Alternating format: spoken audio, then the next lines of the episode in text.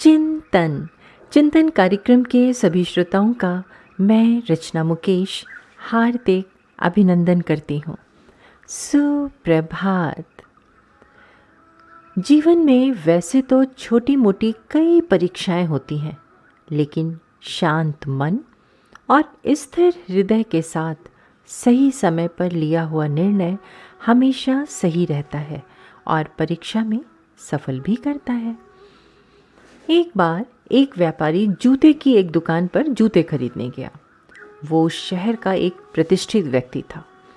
उसने अपनी पसंद का आठ नंबर का जूता लिया और फिर उसने वहाँ के सेल्समैन से उसे पैक करने के लिए कहा। वो जो सेल्समैन था, उसने अभी कुछ दिन पहले ही उस दुकान में काम करना शुरू किया था। उस व्यापारी ने जूते खरीदने के बाद जैसे ही पैसे देने के लिए जेब में हाथ डाला तो वहाँ पर पर्स नहीं था।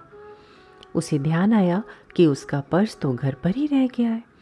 उसने सेल्समैन से पूछा कि क्या वो जूते अपने साथ ले जा सकता है और पैसों का भुगतान वो कल कर देगा? दुकान पर नया होने के कारण सेल्समैन ने स्टोर मैनेजर के साथ इस मामले पर चर्चा की और पूरा मामला बताया।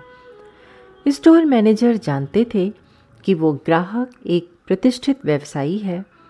हालाँकि उधार में जूते देने की उनकी इच्छा नहीं थी, लेकिन वो अपना ग्राहक और अपनी बिक्री को भी गंवाने को तैयार नहीं थे। उन्होंने सेल्समैन को सलाह दी कि वो स्थिति को यथासंभव, सर्वोत्तम तरीके से संभाले। अब निर्णय उस सेल्समैन को लेना था कि कैसे इस परिस्थिति को निभाया जाए। वो एक पल के लिए ठहर गया। ठहराव के उस पल में उसने कुछ विचार किया और फिर वो संतुष्टता के भाव के साथ ग्राहक के पास लौट आया। उसने जूते पैक करना शुरू किया और ग्राहक को जूतों का पैकेट मुस्कुराते हुए सौंप दिया। अगले दिन सुबह ग्राहक अपने द्वारा खरीदे गए जूतों के साथ दुकान पर पहुँचा।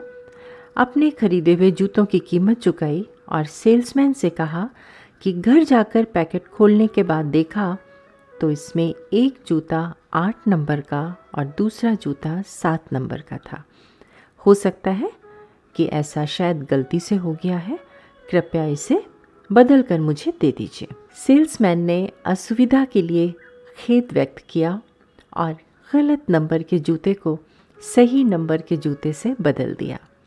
ग्राहक ने अपने जूते लिए और पूरी तरह संतुष्ट होकर दुकान से बाहर निकल गए।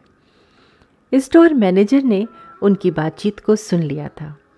उन्होंने महसूस किया कि इस सेल्समैन ने अपने प्रेजेंस ऑफ़ माइंड का इस्तेमाल किया है और स्थिति को बहुत अच्छी तरह से संभाला। उसने अपने बिज़नेस के साथ साथ अपने कस्टमर को भी नहीं खोया। सही समय पर सही निर्णय लेना वास्तव में मन की उपस्थिति है। पर अक्सर ऐसा होता है कि हमारा मन या तो भूत की घटनाओं में खोया रहता है या भविष्य की चिंता में डूबा रहता है और हम उस पल में पूरी तरह से उपस्थित नहीं रह पाते हैं।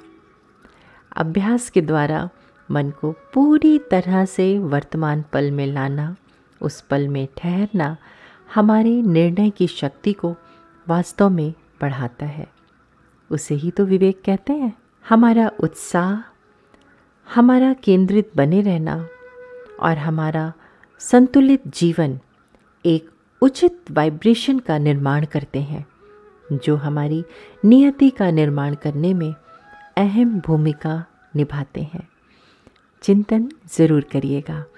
आपका दिन शुभ एवं मंगलमय हो।